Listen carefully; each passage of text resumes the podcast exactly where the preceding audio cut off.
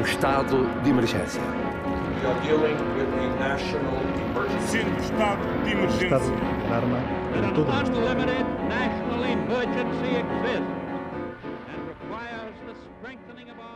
Bem-vindos ao podcast do MAPA, o Estado de Emergência. O MAPA é uma associação política não partidária e todas as terças-feiras temos um novo podcast com debates ou com convidados. A nossa convidada desta semana é uma arqueóloga de seu nome Ana Filipa Simões Baião, que está em Inglaterra há 10 anos, tirou a licenciatura em Arqueologia em História na Faculdade de Letras da Universidade de Lisboa, mais tarde fez o mestrado de Museum Cultures no Birkbeck College University of London e atualmente trabalha numa residência Cerner, em Londres. Uh, é, o seu trabalho é um trabalho que consiste, sobretudo, na organização de eventos com os utentes desta residência Cerner. Ela trabalha como agente cultural e organiza uh, eventos tão importantes como idas a óperas, teatros e outras atividades culturais organizadas por ela dentro do próprio lar ou em parcerias. Bem-vinda, Ana. Muito obrigada Olá. por teres aceito o nosso convite. Obrigada por teres, olá. Uh, esta entrevista será feita por mim, Marisa Filipe, e por Mariana Topa, a quem eu passo neste momento a palavra. Olá, Ana, bem-vinda. Um, antes de mais, gostaríamos de te perguntar que funções desempenhas no, nesta, nestas residências? Um, bom, um, o meu papel na, na, no condomínio onde eu trabalho um, é promover a vida social uh, dentro da comunidade. Um, eu, eu, eu, organizo coisas um, internas e levo pessoas a sair a vários sítios, como a museus, onde vamos ver as, as últimas exposições, as exposições blockbuster. vamos a jardins no verão, fazemos piqueniques, um, vamos ao teatro, vamos a óperas, um, portanto tentamos ter assim uma grande variedade de, de cultura um, para todos os gostos. internamente organizo eventos no, no, restaurante, jantares ou almoços temáticos, como barbecues, uh, uh, cozinhas de diferentes uh, culturas, uh, organizo eventos musicais um, e palestras, vêm professores de várias universidades um, em Londres falar sobre temas diversos, como história da arte, filme, um, literatura, e também temos uh, sessões de cinema e temos supper clubs, onde um, exibimos uma ópera ou um, uma gravação de uma peça de teatro e depois temos uma discussão um, durante o jantar e voltamos para ver a, a última parte. Um, e, e, as funções também se prendem com organizar uh, as rotas para a piscina, para o ginásio um, e encontrar pessoas que venham dar aulas de exercício, aulas de dança, Portanto, há todo um espectro da vida social uh, das pessoas que ali vivem, uh, do qual eu sou responsável. Olha, obrigada, Ana. Uh, podemos nos inscrever desde já, parece-me bastante interessante uh, o, o, teu trabalho. Um, agora, uh, uma pergunta um bocadinho mais específica. Nós, sobretudo, estamos todos a viver esta distopia, não é? Esta pandemia que nos afetou e que nos está a afetar a todos, seu nome Covid-19. Os uhum. profissionais de, de, do, do teu centro de residência, não sei se é assim o termo correto, aos profissionais em geral que trabalham com este público tão específico e que são considerados, obviamente, um, pessoas com risco, dada a sua idade, os profissionais tiveram alguma formação específica para lidar com esta pandemia? Um, bom, tendo em conta o tipo de sítio que, que nós somos e o tipo de público com quem trabalhamos, nós, nós já temos que estar preparados para coisas deste tipo à partida. Uh, nós, nós as equipas que trabalham neste edifício um, são de quatro tipos. Temos um, a equipa das limpezas, uh, temos a equipa de, um, do restaurante e da cozinha, temos a equipa de operações e temos os motoristas. Todos nós temos que ter formação um, em, em, diversas coisas no que toca à saúde. Um, temos, somos todos primeiros socorristas, uh, temos um, formação em como lavar as mãos adequadamente e sobre uh, controle de infecções. Portanto, nós sabemos sempre qual é o, procedimento correto, ou pelo menos a entidade patronal equipa-nos para isso, uh, para sabermos qual o procedimento correto em caso de, um, de, uh, de, de existir uh, doenças contagiosas na comunidade. Claro que preparar para uma coisa como a que está a acontecer um, neste momento é uma coisa uh, um pouco diferente, não é? E um, podes explicar-nos um pouco melhor que procedimentos é que foram alterados nesta fase e quais foram os procedimentos que tu achas que podiam ter sido implementados e não foram?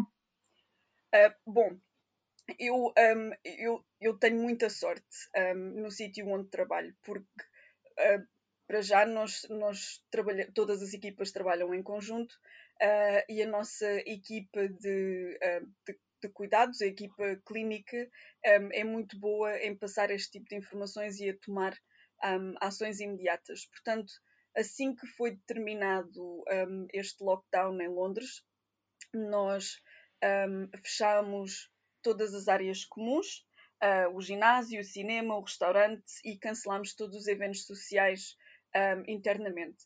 Uh, nós já tínhamos cancelado os eventos sociais um, fora uh, de, do condomínio, um, já há duas semanas antes do, do lockdown ter sido declarado. Um, e já, já estávamos a impor regras de distanciamento social. As regras de distanciamento social depois do lockdown foram um, ainda mais restritas. Um, nós não podemos estar no mesmo sítio ao mesmo tempo, inclu inclusive uh, os membros da equipa têm que se espalhar pelo edifício quando estão a trabalhar porque um, não podem estar no mesmo escritório porque isso não cumpriria as regras de distanciamento social. Um, e um, recomendamos também que as pessoas que estão nos seus apartamentos um, continuassem a, a fazer então o, o, distanciamento social e neste momento só entramos em apartamentos em casos de estrita emergência. Obrigada, e com, Ana. E com o devido, e com o devido equipamento prote, protetor, obviamente. Uma, uma pergunta um bocadinho mais pessoal, mas sentes-te segura com estes procedimentos? Eu sinto, sinto-me bastante segura. Ok. Olha, eh, eu, esta pergunta vem no, no sentido da próxima pergunta. Nós, sobretudo aqui em Portugal, como sabes, temos ouvido uh, bastantes informações sobre o que se passa no Reino Unido e uh, a minha pergunta, a nossa pergunta, aliás, é se, na, no teu entender, na tua perspectiva, obviamente, as respostas governamentais foram ou estão a ser as mais adequadas?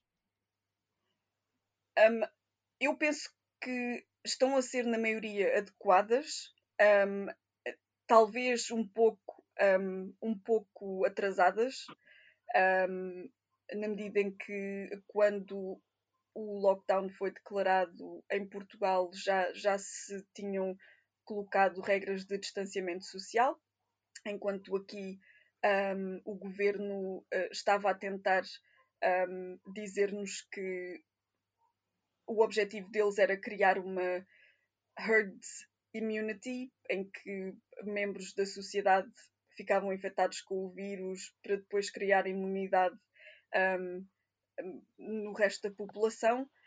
Um, entretanto, a Espanha começou a ficar bastante mal um, e declararam o lockdown. Uh, eu pessoalmente considero que foi um pouco tarde, mas entretanto as medidas foram postas em prática e, e, eles declararam que toda a gente pode sair uma hora uh, para fazer exercício, um, mas infelizmente as pessoas saem, mas não é só durante uma hora, não está a ser exatamente respeitado, há pessoas a fazer piqueniques em parques, um, a polícia já, já anda a fazer rondas a pedir às pessoas para não estarem sentadas em bancos, um, para não não encararem isto como se fossem umas férias, uh, o que está a ser algo, complicado. Eu pessoalmente um, sinto-me algo ansiosa em ir à rua um, se não for estritamente necessário, um, porque as pessoas ainda não respeitam as regras de distanciamento social. E, Ana, atendendo a que estás a trabalhar com, com esta população mais, mais velha, eh, qual é a tua perspectiva? Ou seja, o que é que te parece que, que é diferente em relação a Portugal, na forma como a sociedade inglesa vê os mais velhos e, e os encara em termos de ainda estarem, ainda serem viáveis, ainda terem os seus interesses? Eh, qual é a tua perspectiva em relação a isso? Bom, eu acho que é mais a forma como um, as pessoas mais velhas se veem elas próprias. Um, eu, eu, trabalho com um grupo muito diverso de pessoas que vêm de, de tipos de uh, que tiveram vidas bastante diferentes um, e ainda são muito ativas. Eu tenho, existem pessoas com mais de 90 anos que, que ainda vão em cruzeiros, não nesta altura, obviamente, mas vão, fazem viagens e que uh, fazem voluntariado e participam ativamente na comunidade, e depois há aqueles que, que preferem manter-se um, um, pouco mais resguardados. Um, mas aqui há muita, um, muita visão de que uh, as pessoas reformadas ainda são ainda contribuem bastante para a sociedade. Há muitas pessoas que fazem voluntariado, fazem parte de comitês de, um, de caridade. Um, e, e mantém-se, um, mantém o, o, seu círculo social um, bastante ativo. Mas, Ana, diz-me uma coisa: tiveste que recorrer à tua imaginação, ou seja, houve algumas atividades que, certeza, como já falaste anteriormente, que foram adiadas. Que novas alternativas é que encontraste para exercer o teu trabalho com esta comunidade sénior? Pois, eu acho que ali todos nós tivemos que reinventar um pouco as nossas funções. E então, um, uma das minhas funções é coordenar o serviço voluntário que faz compras para as pessoas que lá estão a viver. Um, e um, eu, eu faço, uma, faço uma compilação de uh, boas notícias com uh, fotografias do staff a trabalhar no edifício e com histórias pessoais para as pessoas não se sentirem tão isoladas. E então isso gerou uh, uma onda de pessoas a mandarem-me e-mails com, com notícias delas próprias, porque eles querem que os vizinhos saibam que eles, que eles estão bem e, que, e o que é que andam a fazer nos tempos livres. Um, para, o, para as pessoas que não são tão, um, uh, tão destras com, com a eletrónica, eu tenho um, tablets que levo à casa das pessoas, desinfetados e tudo mais, para eles poderem falar com as famílias. Uh, e, entretanto, também promovemos a visita virtual a, a museus.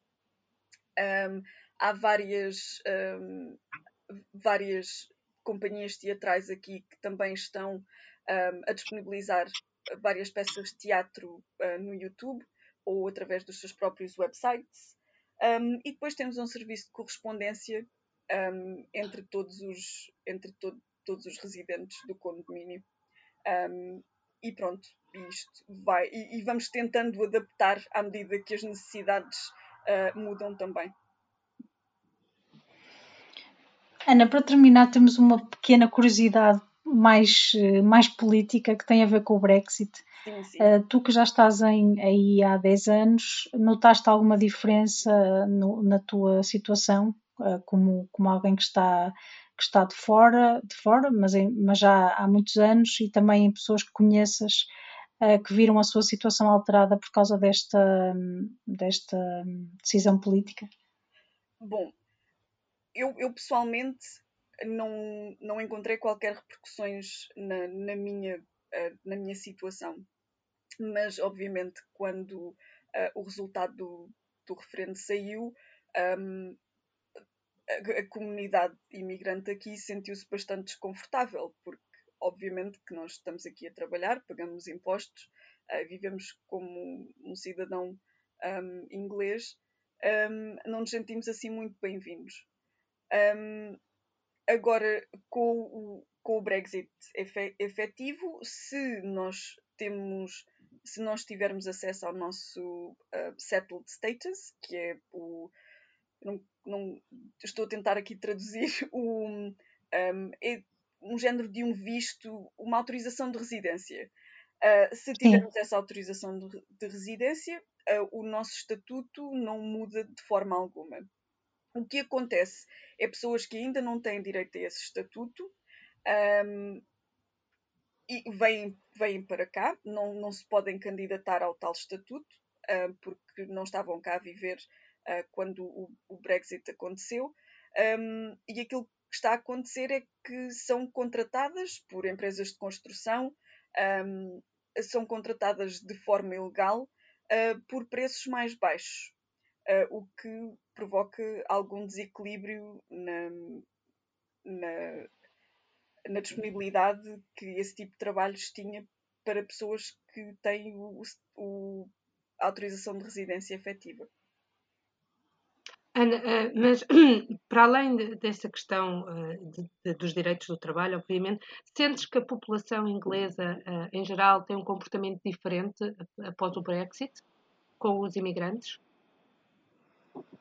Eu vivo em Londres, é um pouco, é um pouco difícil dizer, porque encontram-se, já se encontravam comportamentos um, uh, ah, que não comportamentos que não nos faziam sentir muito confortáveis antes do Brexit. Uh, depois do Brexit, sentiu-se de facto que as pessoas um, sentiam que esses comportamentos eram agora legitimizados por, por uma decisão. Um, mas eu, depois de, da poeira assentar, um, não senti tanto isso. Um, existe de facto uma divisão entre a população inglesa sobre as pessoas que queriam o Brexit e as pessoas que não queriam. Um, mas em, em, eu não sinto qualquer tipo de animosidade em relação a mim. Ainda bem, Ana. Olha, eu falo por mim, pelos mapas, pela Mariana. Ficamos muito contentes. Desde já quero agradecer-te muitíssimo por esta entrevista. Foi uma entrevista muito interessante. Fica segura, continua um bom trabalho. Uh, arranja um lugar para mim aí nessa residência que parece-me absolutamente extraordinária. E... Para mim também. Portanto, já tens aqui duas cunhas, não sei se é o termo correto em inglês, mas quando puderes. Muito obrigada, Ana. Olha, uh, a todos nós que estamos no mapa Uh, pedimos para subscreverem o nosso podcast nas plataformas habituais, Spotify, iTunes e outras, e vemos-nos na próxima terça-feira com um novo tema. Fiquem bem, fiquem seguros, até à próxima. O estado de emergência. Sendo estado de emergência. Estado de alarma. Unprecedented national emergency exists.